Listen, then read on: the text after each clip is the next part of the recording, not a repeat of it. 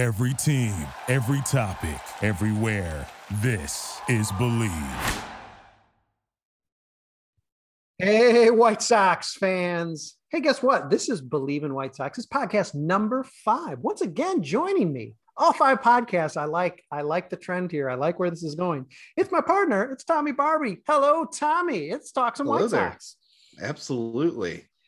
It's not the best time to talk White Sox. They really have had. Uh, I w- I don't think it's even arguably the roughest stretch of the season, albeit against a good Houston Astros team. Uh, Houston Astros team, which I believe now is the best in the American League, certainly has the best run differential in baseball and in the American League.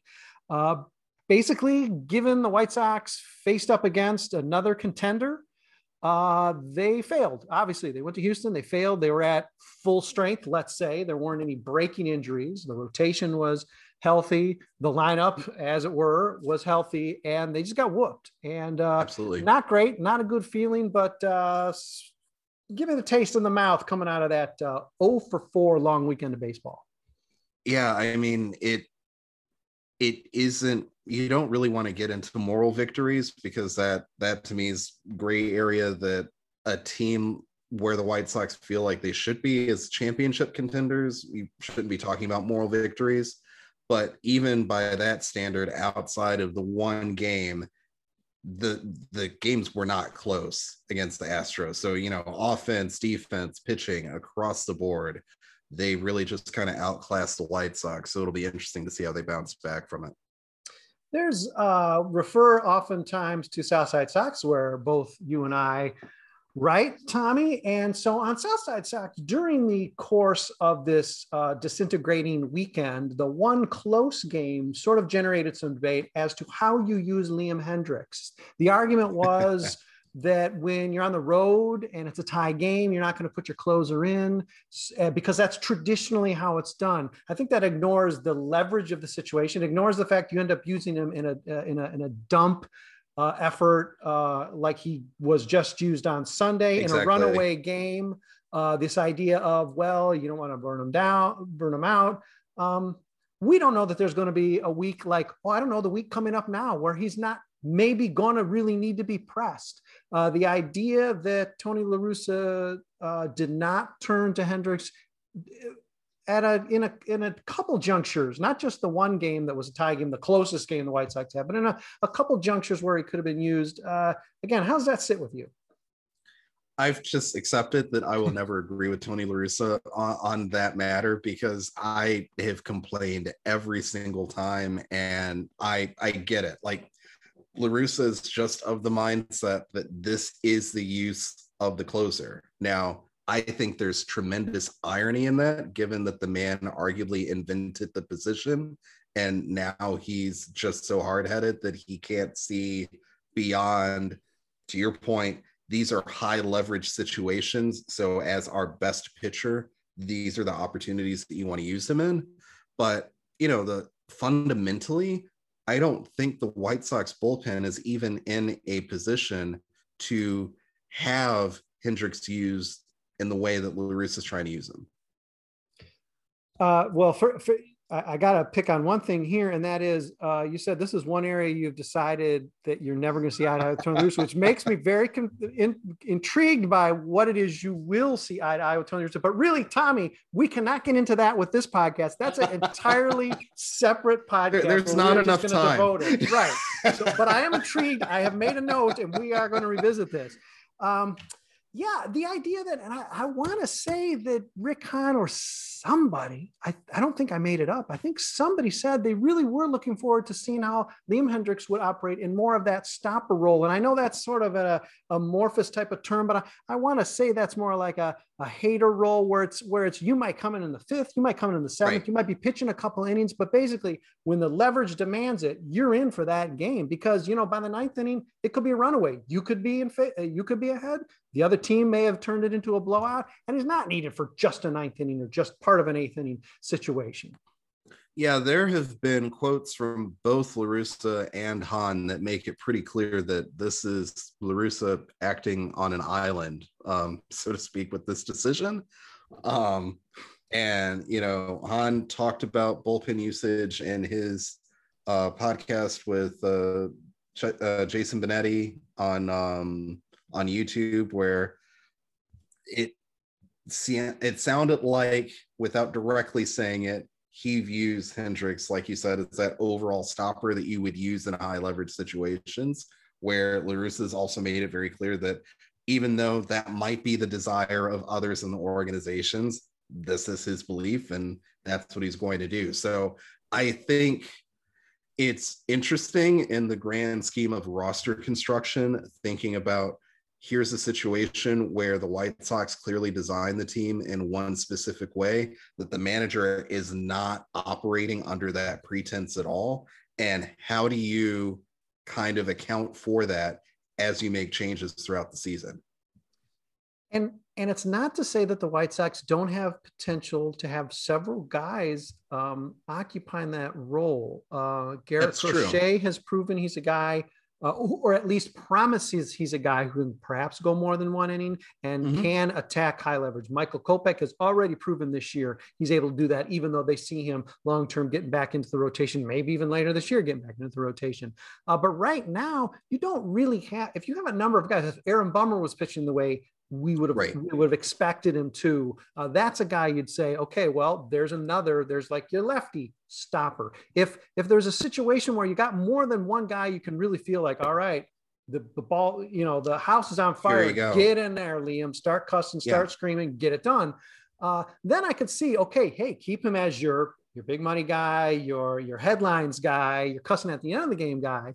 Uh, but right now, they don't necessarily have that. And I, I, would like to see a little bit more flexibility in management of that bullpen, uh, understanding that maybe it's not as it's it's deceptively weak perhaps i know the numbers are strong and i know a lot of people would a lot of teams would kill to have this bullpen as they should but i'm not sure that it's necessarily met the hype because even hendriks started out a little yeah. uh, flat so uh, given that it's not there's no all-star flex to this uh, bullpen beyond uh, beyond Liam Hendriks. Uh, I'm not sure that you can afford to just say, okay, well, when the ninth inning comes, or maybe two outs in the eighth, I'll hand the ball to Liam because that's what that's what my note card told me to do, or that's when I invented it. That's how it was supposed to go.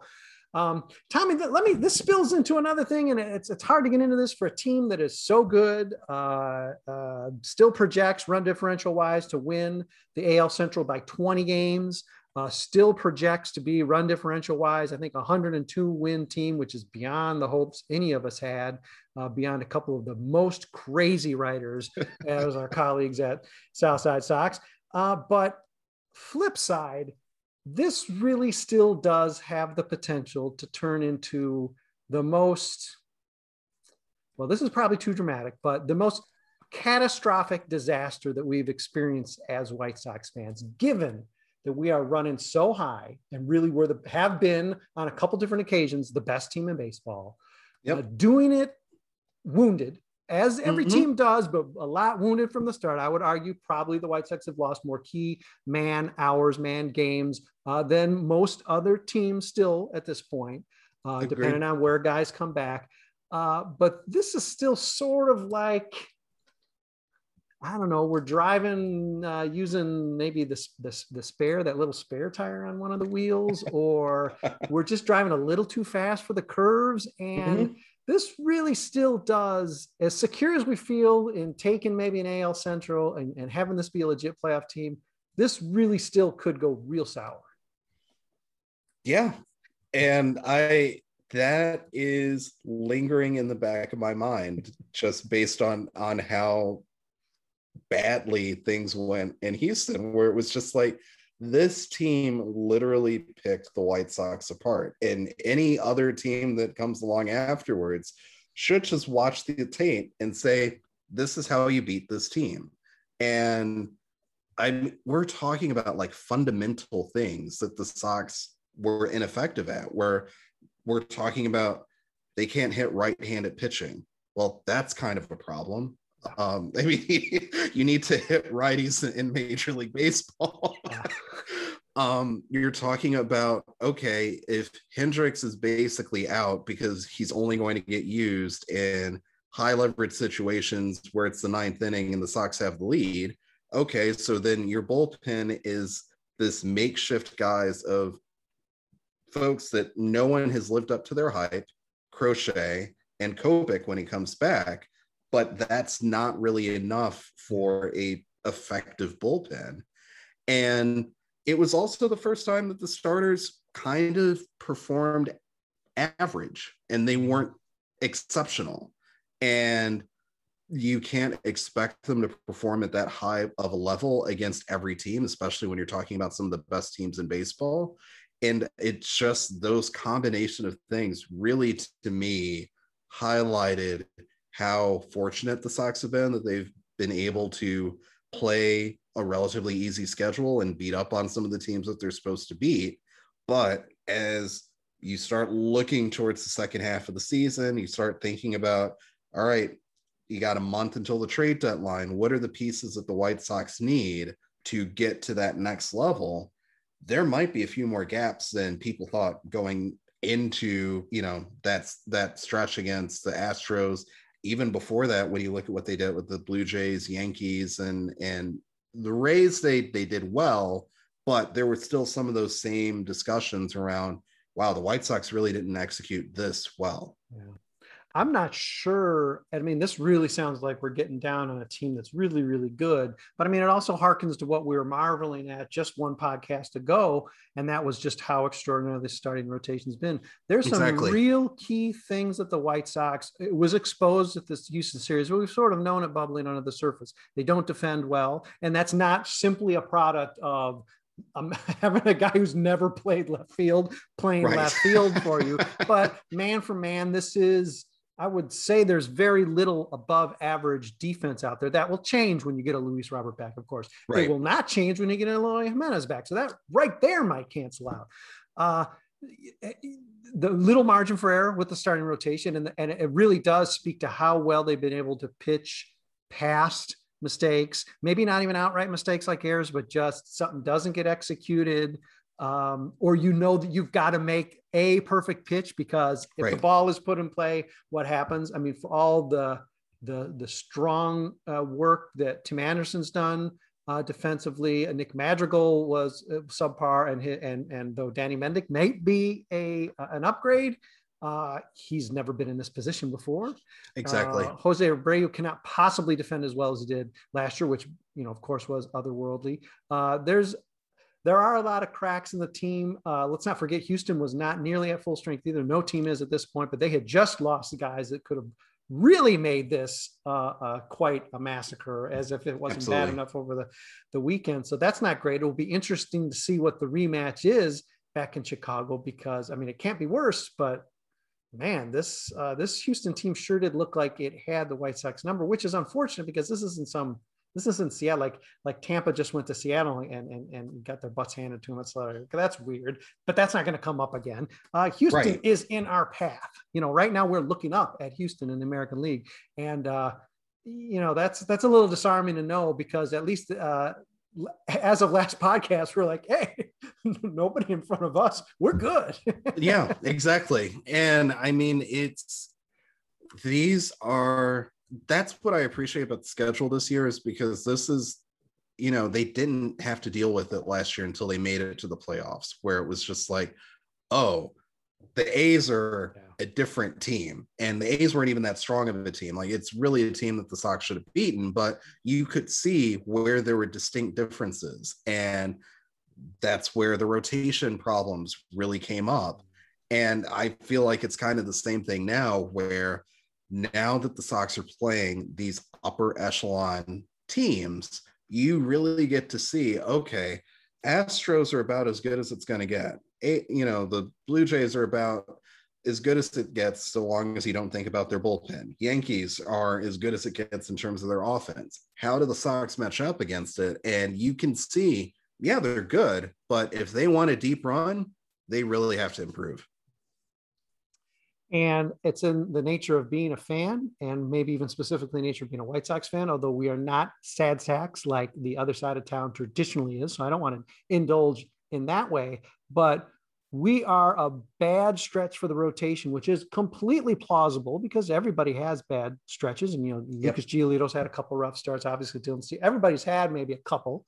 Uh, but if they start to string these where maybe every other start is rough, you got a team that's really going to be uh, scuffling and is going to crash down to earth because there's not going to be a big offensive punch coming. Push, yeah. I mean, we can say Eloy Jimenez is coming. Well, he's not coming anytime soon. Even a trade that comes up, there's nobody that Rick Hahn is going to bring into this team is going to be like, oh well, thank goodness. You know, exactly.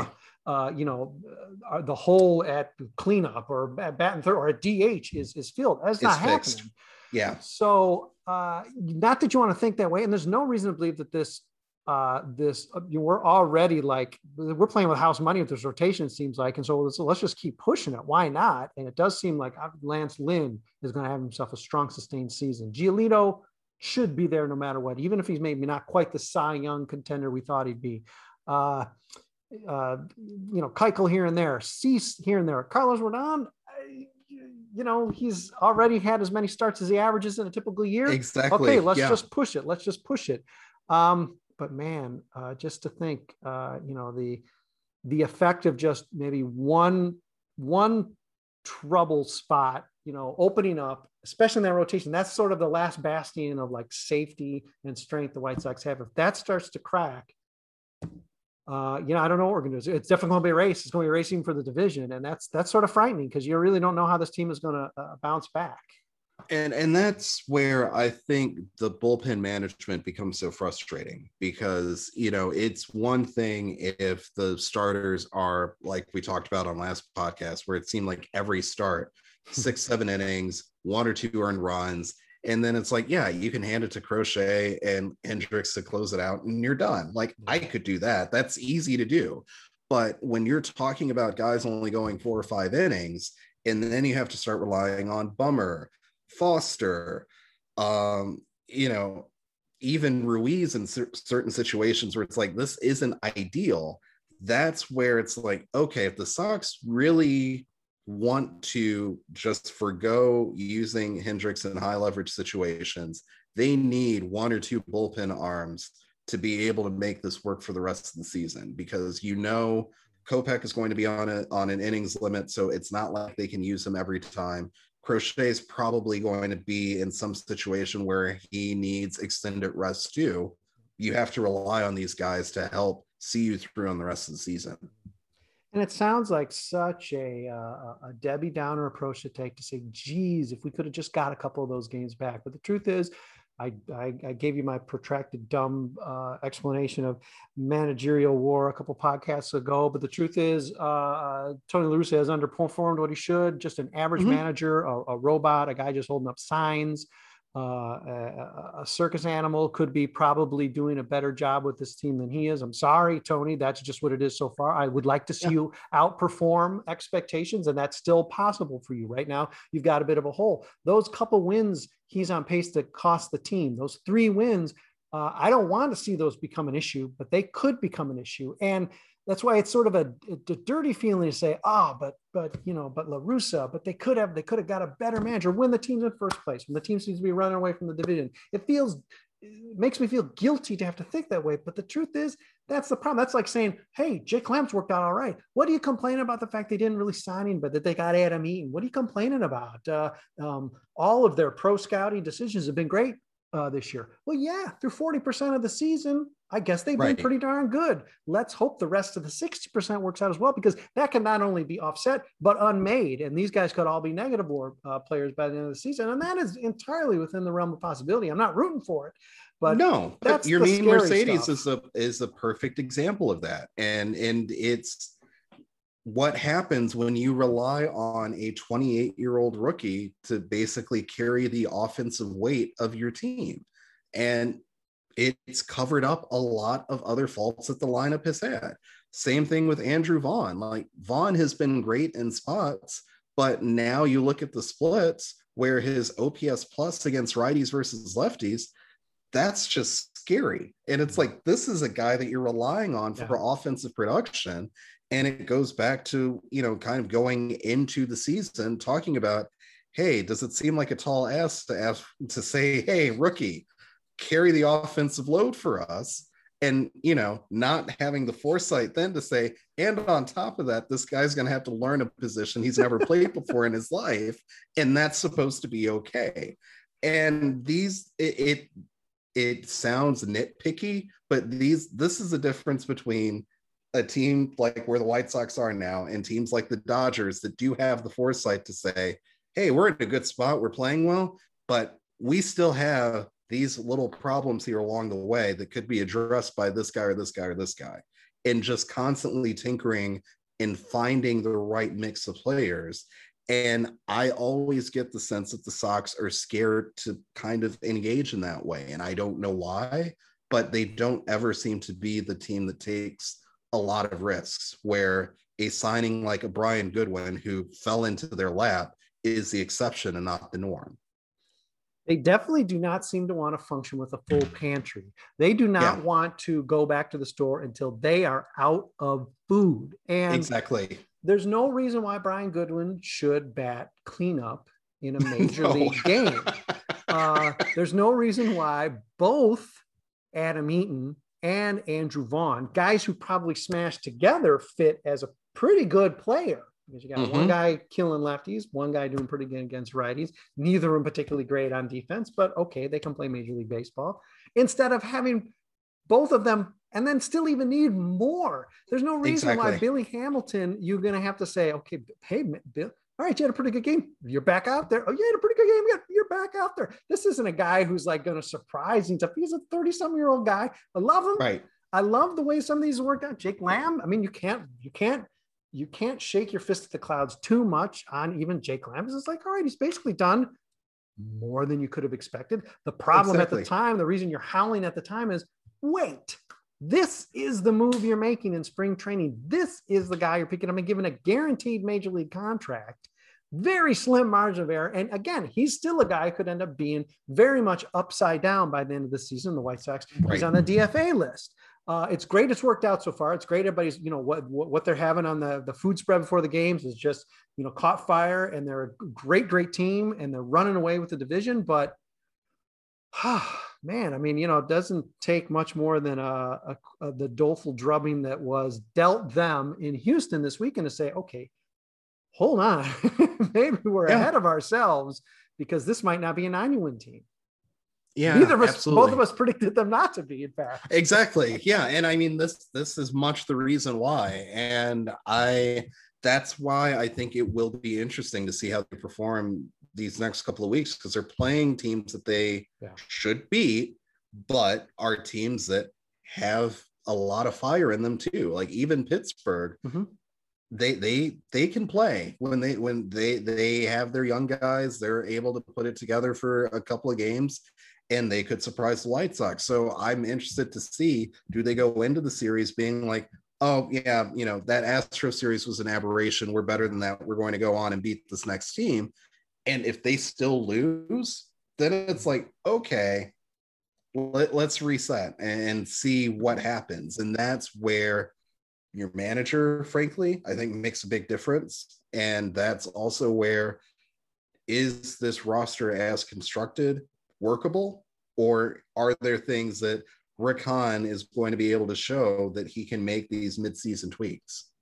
Yeah, there's a lot, a lot of teams that have given up. Uh, no. you know, there's not a lot of Minnesota Twins out there. You know, they're gutted, and you know they're sort of they're going to be punch drunk through the rest of this season. They're just, I mean, I guess they could stumble into something and get back into it. They seem like a team that's just been gutted. Pittsburgh, what do they got to lose? Kansas City. That's why I thought this division was going to be stronger. Kansas City, Detroit, what do they got to use? They're not any good. But what do they got to no, lose? And exactly. they're going to come hard. They're going to want to try to prove something against the White Sox and take them down a notch. This isn't. Uh, this is. These aren't zombie opponents, and that's scary too because there's there's very few gimmies. As much as this division seems to be a gimme, and the fact that they've got a lot of their games with Cleveland already out of the way, and they're really the only other opponent uh, there's still a lot of scary stuff around the corner. And you're right. This Tuesday game is going to be big to see how they use that time off, how they just get a little bit healthier, uh, what the mood of the team is, what the attitude seems to be, whether it's some weird defensiveness coming maybe from the manager's chair or maybe even a player. Um, yeah. how much you know how much how much grab ass is going on just how much how how you know tight would seem crazy in june but you know Yeah. how, how, where these guys are playing not to lose or playing to win and that would seem to be an overcorrection from a bad weekend but boy you don't want to see it because if you do it's like oh my god get gordon beckham out of the Yeah, exactly. Jesus, guys it's bad luck man Yeah, absolutely. how are the White Sox going forward going to uh, fill? It's just a strange question, Tommy, because it's a it's a team and an organization filled with designated hitters, but it doesn't seem like they have one who is going to be able to consistently perform for them. With Yermín Mercedes taking a step back, uh, how do you see them feeling that going forward? Because it does not seem like Yermín at this point, or maybe even going forward, can be an everyday DH for you. No, he certainly it doesn't seem like it. And I mean the the quickest, easiest way of dealing with it is um, you know, send them to Charlotte and bring up Burger or Sheets or, or somebody else as a as a short-term fix until you get that trade uh piece to come in to help. But I I don't think that there is a really good in-house solution because there's just I, I, you're really playing with the latest flavor of the month that will probably give you a two week stretch where you feel good and then you'll have a month stretch of oh that probably wasn't the best move that we could have made at the time but it seemed like the right idea um so i, I don't know if there's anything that's like a fulfilling move that can be made in house outside of a, a trade I mean, I'm marking a lot of tape here during this podcast. I'm, I'm making a, a lot of uh, wax marks here of things to get back to because I like your confidence. You uh, you say uh, when they get their reinforcements uh, to patch up the DH, and I like that confidence. Uh, I wish I had it. Uh, where are you placing the likelihood of, let's say, and you can use this definition, you can use this word loosely, you can define it loosely, an impact player. What is the likelihood of an impact player coming to the White Sox via trade uh, through the the uh, beautiful mind of Rick Hahn? zero So when you said when the help comes, it's just like another guy on the bench. I, Like, I, I think well i think that's where they are looking at eloy is being that guy. And I, I think that's your dh is they're looking at it in terms of they will they will probably dumpster dive to get their relief pitching and infield or outfield help. And they'll say okay we've gotten our guys that combined help make up the Madrigal injury and the bullpen shortcomings and all of that and then when eloy comes back that's a you know four war player so all that together adds up to this great postseason run that the Sox can go on. I don't always, I don't entirely agree with that, but realistically, I think unless there's a team that's out there, which there could be, that rates the White Sox prospects much more highly than the rest of Major League Baseball, I don't think an impact bat is out there that the Sox can foreseeably get.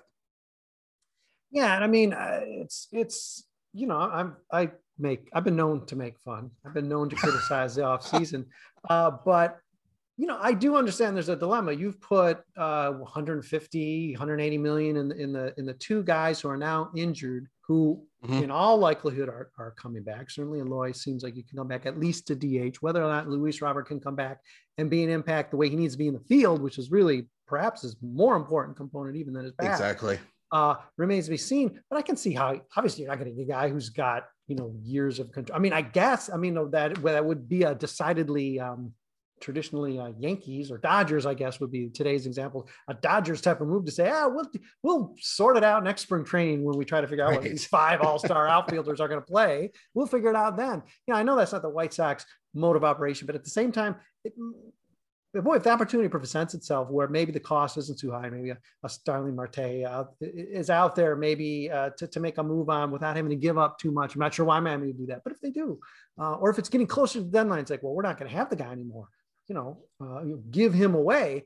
Um, Right. I still hope the White Sox are willing to to do that because what's the harm? It doesn't even necessarily have to be an expiring contract. I mean, is that really a problem? I mean, it, certainly would be a would have been a nice problem to have this year. That it's not like, boy, we're really counting on Adam Eaton to get 550 great plate appearances for us this year because right. look where it's getting us. You know. Yeah, and I think, I I think I'm more optimistic from the standpoint that I I do believe Rick Hahn will be aggressive in terms of trade discussions.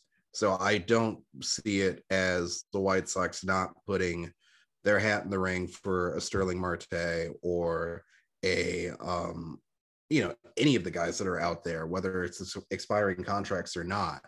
I think it's going to come down to there are probably enough teams that are going to feel close enough to the playoffs that it won't be the White Sox and two or three other clubs. I think you're looking at five to 10 teams that, that are going to be kind of this open season for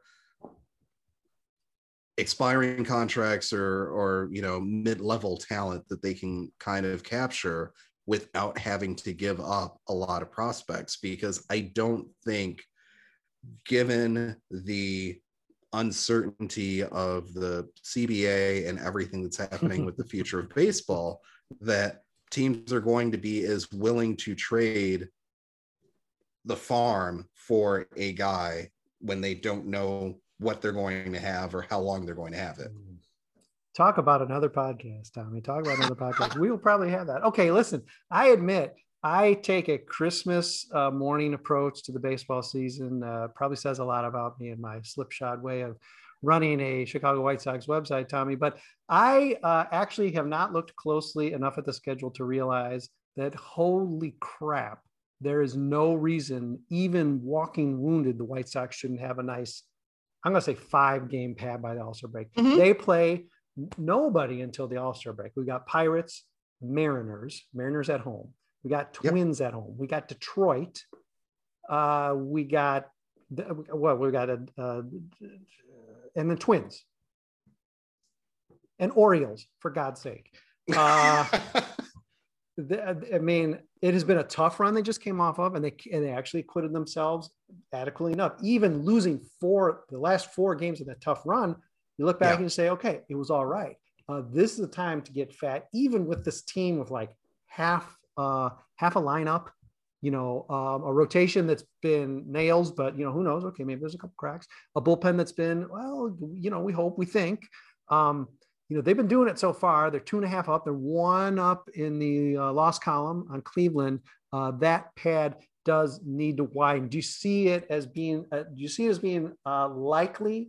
That they cruise into the All Star break approximately a month from now uh, at that uh, with that sort of pad, or you think it's going to be a little more nip and tuck than that? No, I, I, I think that should be the expectation, and anything short of that, I think that's where you start to ask questions of, of Rick Hahn and yeah. say, "All right, this this has been fun, but hey, let, let, let's make some moves." Right. And I I do think you know, more than your typical season, just based on how things have played out, I do think that this is going to be kind of that window where Rick Hahn really sees, okay, where is this team critically? Because if they aren't just piling up wins right and left based on the schedule up until the All Star break, then yeah, they'll, they'll need to make some moves to to make that work. Yeah, because the other part of that is uh, all Star break, God, maybe up to September, it's I won't say rough because the White Sox are one of the better teams, but it's a lot tougher. It's this is tough. crucial time yeah. to fatten up because this is the this is their best. Maybe in September there's a there's a nice let up at some point, but I think this is the longest best stretch for the White Sox. They got to get real fat off of it. If it's 20 games, they really need to take 15 of those, uh, and, and I hope they do. Again, I'm just throwing numbers out mm-hmm. Uh, like nonsense. But yeah, let's hope that they can do that. I feel pretty good that they're going to be able to do that, even as they're sort of reeling a little bit coming out of Houston. I think the the day off couldn't come at a better time for them. So I do hope they're able to regroup.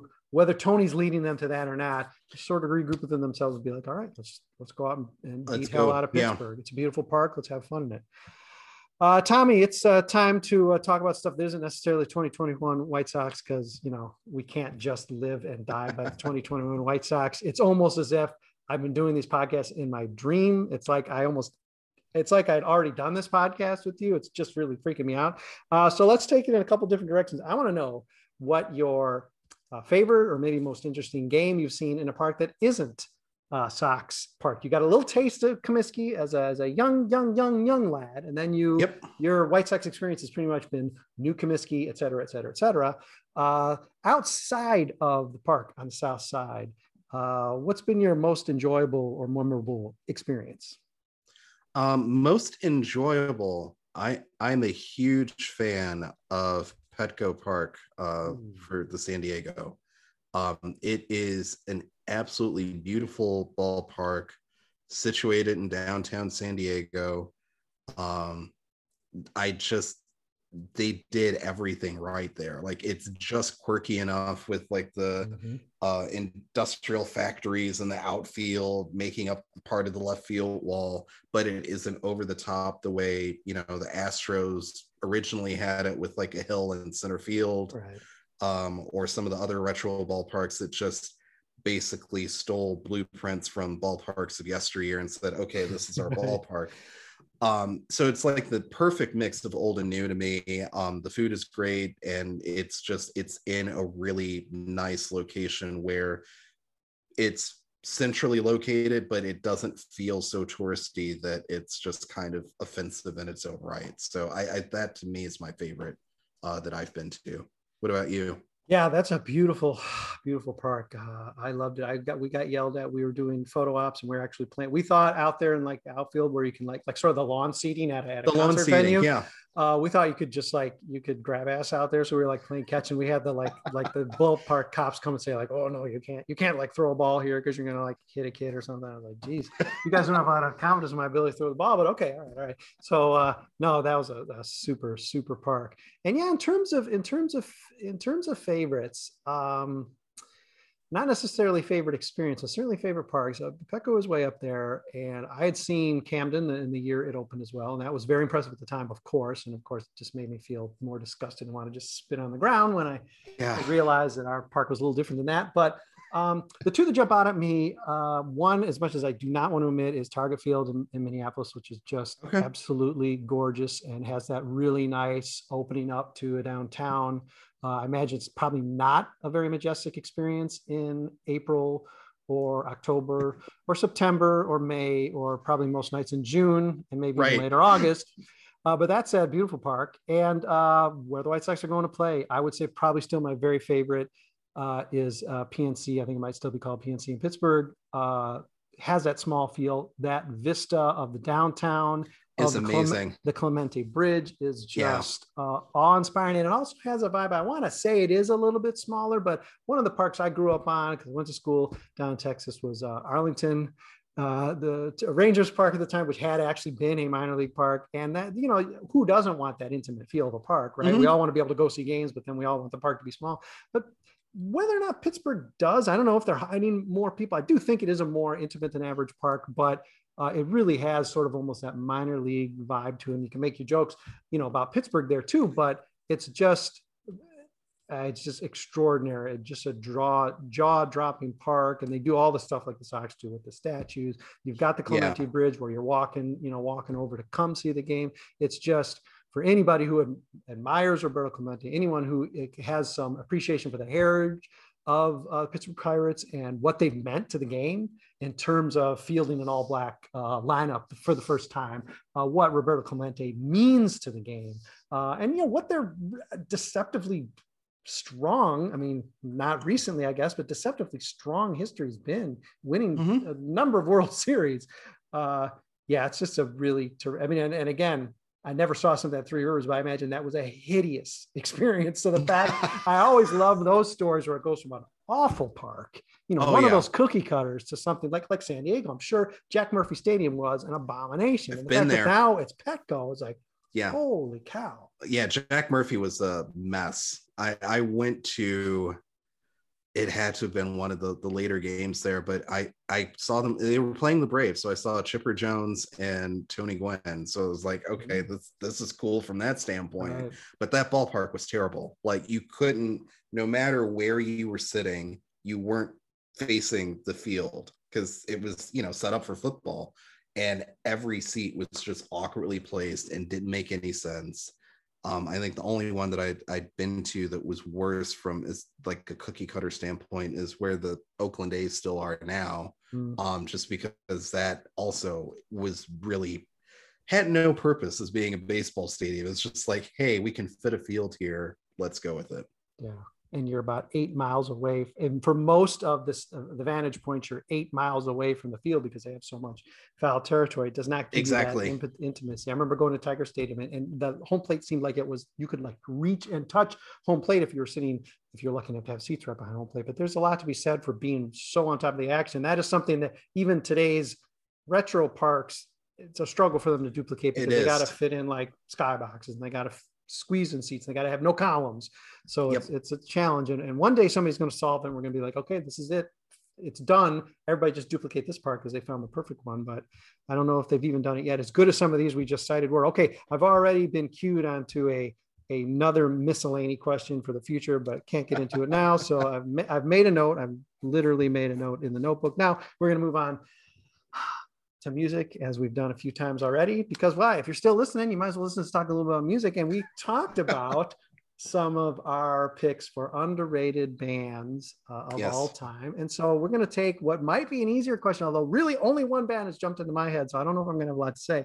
But uh, we're going to talk now, Tommy, about overrated bands or acts or singers or whatnot. And I know a lot probably fall under that umbrella, but I'm interested to know maybe one or two that pop in mind as most overrated bands of all time. I'm curious to know who who your overrated is. If you have only one that is like Just one that jumped in the head, but maybe as you're talking, maybe I'll come up with something more because there's a lot I hate. You know, that- I mean, and here's the thing. to me. and and, and here here I had this addendum too, and I'm sure you probably have gone. You, you may have gone this direction, but I'm going to say it's a band that I, it's a band I like, and and, and that, you know I, a band I hate. You know, I can pick like Bon Jovi because I think they're completely lousy and they're sort of an abomination. I know there's worse, uh, but you know, just throwing something off like it. But I never liked it. I don't want to listen to their music. I I would get frustrated when Sox Park would play it so much in the 2005 run. It sort of drove me crazy. I'm like, hey, we're winning, so I'll just okay, fine, we'll go with it. So I mean, that was the little twist that I didn't necessarily give you. So these might just be bands you hate that you think are overrated, but the one I picked is one I actually like, but they are definitely overrated. So please, get- at least shoot one at me. No, my my immediate thought, and it's not a band that I hate, but it's a band that gets a lot of hate, and I think it's only because they're overrated, and that's U2. Oh, And I I think that they are. I understand why they're important, and I think that their influence is something that should be appreciated. But I think they get too much credit for work that, for example, Brian Eno did from a production standpoint, and also just in terms of Bono kind of being like this, you know, perfect front man when it's like you have a really talented group of guys behind you that should be getting way more attention Yeah. than than you and just kind of you know they they had something that I, I think in a lot of ways was kind of earnest and beautiful and they they took it and just completely com, you know turned it into this very sterile arena rock that is something that their fans still enjoy because they Mm. still sell out everywhere Right. but it it just has not aged well at all to me and i don't even know it'll be interesting to see like how many bands they influence because i know coldplay is like kind of the main touchstone right now um, but it'll be interesting to see how that changes over time but that that was the band that came to mind for me yeah. There's such there's sort of a, such a red herring. You know, I mean, there there's I mean, first of all, what what bands stay together that long? Um, Yeah. And what bands stay vital in any way? I mean, you could, I mean, you obviously made an argument that says, you know, the music is, is certainly more sterile than it ever was. And maybe this, let's say roughly the second half of their career has all been forgettable. But is that even still more like if we're going to talk about it in a war perspective, is that still a plus war? It may be, um, you know, the fact they put so much effort into like delivering this sort of like innovative, maybe live experience. Of course, mm-hmm. tons of missteps, larger than life, you know, front man. Uh, it's tough sort of to be, it's tough to be the Yankees or whatever, you know, right. even though they want to say them, but they're probably not the Yankees. Uh, that's an interesting choice. And it's certainly not, uh, definitely not out of hand uh, uh, because it's interesting to see how they are perceived, especially in this century, I guess you could say, because I would mm-hmm. argue that probably it's been this century where they probably haven't really put together anything that was even arguably uh, a, vital. So, and that's a chunk of time. It's 20 years. Yeah. well, I'll give you mine. It is a band I like, but boy, I tell you, for sales, I guess it's sort of a similar type of pick. But I do, and and and my my friend, I don't know how close a friend we still are, but my friend Scott Merkin will hate me for it, but it is absolutely the Eagles. Uh, I knew you were going to pick that. and you know, I like them. I love the quirkiness of Joe Walsh. Of course, very late member. Uh, I certainly do not think that their their songs are without uh, merit, and there's certainly a lot I enjoy. But boy, for and again, I don't even know how resonant in today's world they would be considered even even overrated. The discussion we're having about the Velvet Underground being underrated, and my perspective yep. being that maybe they boy, how, are they really underrated, and yours being well, I don't know. I think maybe they have slipped through the cracks a little bit. Uh, so I don't even know if they would come up. I mean, uh, but that's no, that's always gotten under my skin as boy for a band that sold the way they did, for a band that generally was there's very little Pretty middle of the road. standout. Yeah, yeah, for to have been over the top like greatness is like. Yeah, I mean that they're always one of the bands that come up for that reason, and it, it definitely makes sense because you look at the um there was like some visualization graph that came out that was just showing like the top record sales by artists over the span of like the last hundred years. And then you just see the eagles just like pop up and like just never go away. And it's you, you think about it it's like they they had some nice songs but it was never like I never viewed them in that way. And like when you think about it from that perspective, it's like, yeah, I don't, I don't get it. But I mean, specifically, Tommy, we've got the the the, the record that never goes away is the greatest hits volume one. Volume one, yeah. Which isn't even that. I mean, it, it's not even. It doesn't even many good songs. I mean, I understand that. I guess apparently that's just the touchstone. So everybody had mm-hmm. to get it. They had to get it on uh, an eight track, quadraphonic eight track, uh, cassette tape, record, quadraphonic record, CD, uh, DAT tape, etc. But uh, it's not, you know, arguably, you know, I mean, it, it's sort of jaw dropping that that, and I'm sure that's not the only record on, say, the, the all time you know, 50 greatest sellers or whatever you'd say. Are you kidding me? How can that be on there? But that's been up there. That's been up there for almost since time. release. So yeah, uh, just the notion that a greatest hits album becomes that in it from a band that isn't just a singles band, like we're not talking about Chuck Berry compilation or something, but right, uh, something where it, you know it's not even actually a true record of theirs. You think, oh my god, that sort of speaks. That really screams Eagles to me. Honestly, it's just like okay, we're sort of going to cheat our way onto the list. Exactly. Uh, do you have other suggestions as I maybe try to comb my brain for someone else I would come up with, given I'm so predictable that you knew I'd say that? No, I just I thought it was funny because I I had a feeling you were going to say Eagles because that's one that I do hear quite a bit. Um, the only other one that that came to mind that I don't I think they're only overrated in that they're one of the bands that just feels like it's the de facto answer whenever somebody talks about their favorite band.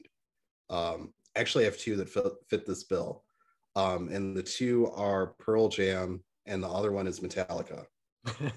and both bands, whenever I talk to somebody that says they're a huge fan of theirs, they name like the same two or three songs that they love by them, and then can't think of anything else by them. And I'm just like, is it just that there to your point about you know war like is it just that those singles are so great that everything else doesn't matter? In which case that's fine but i those are two bands that just always seem to come up as cultural touchstones throughout the ages that you know were bigger than life and and made such a huge impact. And you know, with the with the uh, you know helpfulness of history, you can kind of look back and say, okay, Pearl Jam, there are a bunch of other bands that came out around the exact same time that were just as important as, as Pearl Jam and may not have had the longevity, obviously, but do we credit a band just because of longevity? And then with Metallica, you can say the same thing that there were a lot of bands that, from a talent perspective, I would say were probably far superior, but Metallica made metal accessible. And that on its own can be enough of a merit to be like, okay, this is why I love them. Mm. But in both cases, I would kind of say, yeah, they're probably overrated. Gave gave uh, gave innumerable closers their walk-in music, uh, which seems to be yes. their long-term uh, touchstone. Yeah, I, something tells me you find the earnest, larger than life frontman perhaps overrated, Tommy, because you've picked Eddie Vedder and Bono as two of the overrated guys. I tell you, when I was at a uh, crossroads in my life exploring music, uh, and decided to go a little bit harder. And this tells you how innocent I was, even though most of my friends were really into hard stuff in high school. Uh, I bought around the same time Living Colour and I bought Metallica and probably their you know, Living Colours first and uh, Metallica, whatever their big, probably their second album is whatever their big breakthrough was. Mm-hmm. And one stuck with me for the rest of my life and I love it to this day. And that's Living Colour and Metallica. It just did not, it did not resonate with me. It seemed like it was just sort of loud and angry for loud and angry sake. And I just, I yeah. couldn't go that far with it. The, the, you know, the, the soul and the vibe and the melody of something like a Living Colour, which is arguably as hard. Um, uh, not, of course, not quite, but uh, you know that that stuck with me because it seemed like there was something there. And in fact, people would tease me like, "Man, I didn't think you liked heavy metal, man. Why do you like well, you like Living Colour?" It's like, well, okay, it's maybe not just that. You know, maybe right. it's a little bit more than that. Uh, all right, I'll, I'll give you one more, and it, it, it kills all of my high school credibility. Uh, it speaks to my age, although I'm sure maybe even there's kids in high school today who use this as a touchstone. And I certainly do not put them in the same category as the Eagles because I think Eagles are very thin, very thin, uh, enjoyable, enjoyable, but but there's there's a lack of a depth there. I'm sorry, yeah. you just can't really get around it. Uh, but I would have to probably reluctantly, given that I sort of feel almost embarrassed to listen to some of it now, even though I still think there's a lot that was innovative and maybe still is. And that is probably the easy pick of the doors. Uh, you know, big, big, uh, big, big, big fan growing up. Oh, and see, I would argue that. Yeah. It, right. Well, it's be it's become so cool and popular to hate on the doors that I just feel like it, it they, there's no in between for them. Uh-huh and yeah. it, it's like it, it's either oh my god they're so cool they're so amazing and then it's like okay they're tacky and over the top and i've always looked at it as they're both mm-hmm. and it's intentional that mm-hmm. I think I, you know. I think part of the reason why I, I, think I wasn't as clever and as nuanced a fan as you, or a listener as you, because I probably bought in more and was more that that that former fan of just like, oh my God, there's nothing like this. There's never. They're probably the best American band who's ever been. You know, of course, mm-hmm. granted, give me some credit. You know, we're talking about 30 years ago. Maybe maybe you could even try to begin to make that argument. Uh, but I think today I see some of the thinness and some of the cart- cartoonishness that I'm not sure I'm going to give him credit for just being, uh, you know, intentional and a wink wink.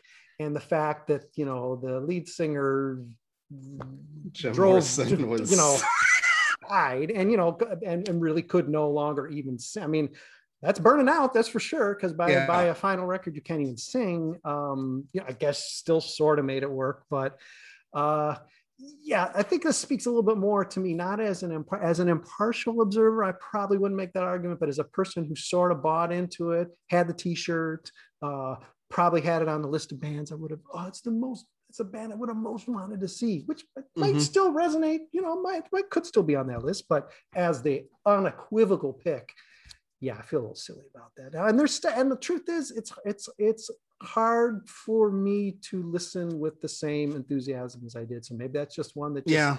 got a little got a little stale. Or maybe you know tommy maybe i'm just chasing the popular pick and i'm just saying hey you know what? It's popular to diss on the door so i'm gonna throw them out there. Forget it. To no me, it's it makes sense. I mean they the cartoonish i think is a good way to describe it because it's this i there's certain musicians where it's just like okay you you can't be that you know angry all the time. You can't be that unhappy all the like some there gets to be a point where it's like this is no longer authentic. This is you either chasing a voice that yeah. you feel like you should have or you're embracing some sort of character that is quickly becoming a caricature. And i feel like jim morrison went that route where it was just kind of this caricature of who he felt like he should be and who the doors should be and to me, what I thought was interesting about them was their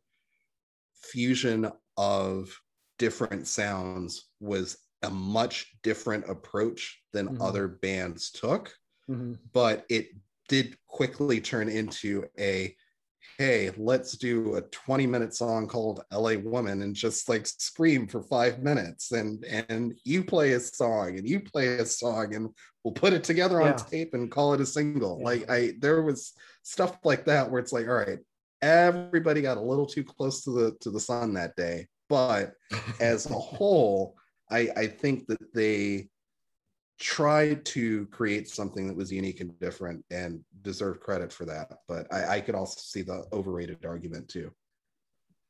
Yeah, I mean, credit to saying, okay, we're going to make a side of a record just one long poem, just one long of mine, uh, and you should just want to record it and you should want to buy it yeah. Uh, and it, it, it, it's interesting that their longtime producer for that last record said you know this is lounge music. I don't want to produce this. And that's, mm-hmm. interesting. And you know i like it. It's fine. But uh, it's interesting that there's that kind of pushback. And another thing that's hard for me is and i don't know how often this comes up and i don't know how true it even was in the case of somebody like jim morrison but when it seems like you hate your job so much that's sort of yeah. a bummer. That i mean again that doesn't really speak to overrated but it's it's sort of a bummer and it's like boy this guy's really he really doesn't want to be he's to the point where he is going to well he's going to kill himself or he's going to get fat he's going to rip his voice uh, he's going to go to jail uh, right. he's not doing what he wants to do or, or she's not doing what she wants to do. It's like boy this you know i mean I think you, you got some you got some coin. You, you can't mm-hmm. walk away. Nobody's that's my wife's very fond of saying you know you don't have to keep doing this. You can right. stop at any time and and just walk away. Whether you made your millions or not, you can really yeah. stop. You can just become a cop. You can just become a, grocery clerk. I mean, you can. Yeah. You know, you can work the taco stand. Jim Morrison, you could have just sold tacos, man. And, and you know, not make everyone else with you also, you know, feel miserable. Like I mean, it's just like you know that that's that's very true. And we talked about the doors and didn't even mention the fact that Oliver Stone had to do a movie called The Doors. So, you know. Uh, yeah, that's true. that's not an argument against me, Tommy. Uh, all right. Well, I've already jotted down other ideas for the future. So uh, these these just keep breeding others. But this has been a fun discussion of overrated, uh, probably more entertaining and engaging even than the underrated. But uh, I'm sure we cut it off a little short in both categories. So maybe we'll revisit it when you say, "Oh man, I gotta, I gotta have an Absolutely. addendum." Uh, yeah. Next podcast, I gotta have an addendum because I found out who my underrated and overrated bands are. But yeah, okay. Well, uh, go listen to your uh, Eagles Greatest Hits Volume One and find yourself a hit um, beyond maybe I don't know Desperado or Already oh, Gone man. or yeah, yeah, not so good. I don't understand why that's sold. Um, whatever it is now, 50 million or whatever it's been, but keeping Don Henley happy. Hope he can be just a little bit nicer to everybody else around him. And no, uh, he can't. Doesn't seem like a pleasant fella, but you know, you get older, Tommy. I'm trying to fight it. So now. it goes. Older, man. You just gotta be. You just gotta embrace more. You can't. You can't squeeze in. It's been tough. These last four or five years been tough. Not to get really yeah. bitter, but we're doing it. We are. We're sticking. We're sticking. We're staying open. And hey, we're gonna stay open for Bleav in White Sox podcast number six. We are probably going to try to do it later this week because we got another day off coming up. This weird Pittsburgh thing where it's just like two games and the White Sox go home with two wins in their pocket. So uh, who's to say? Maybe we'll be uh, chatting again later in the week. Uh, we'll talk about how beautiful the PNC PNC ballpark is, and uh, I don't know. I have some other bonus questions for you. Sounds good. Looking forward to it. All right. It's a growing movement, it's a growing listenership. Please join the tens of thousands out there listening to the Bleav in White Sox podcast with uh, my partner there, Tommy Barbie. I'm Brett Ballantini. You can read us on Southside Sox, read our daily coverage and our features, and maybe even listen to a podcast over there if you want to. Uh, we'll be talking at you probably just a matter of a few days, but we'll be back with you sooner than later. Thank you for joining me again, Tommy. Thank you. Thank you for listening to Bleav. You can show support to your host by subscribing to the show and giving us a five star rating on your preferred platform. Check us out at Bleav.com and search for B L E A V on YouTube.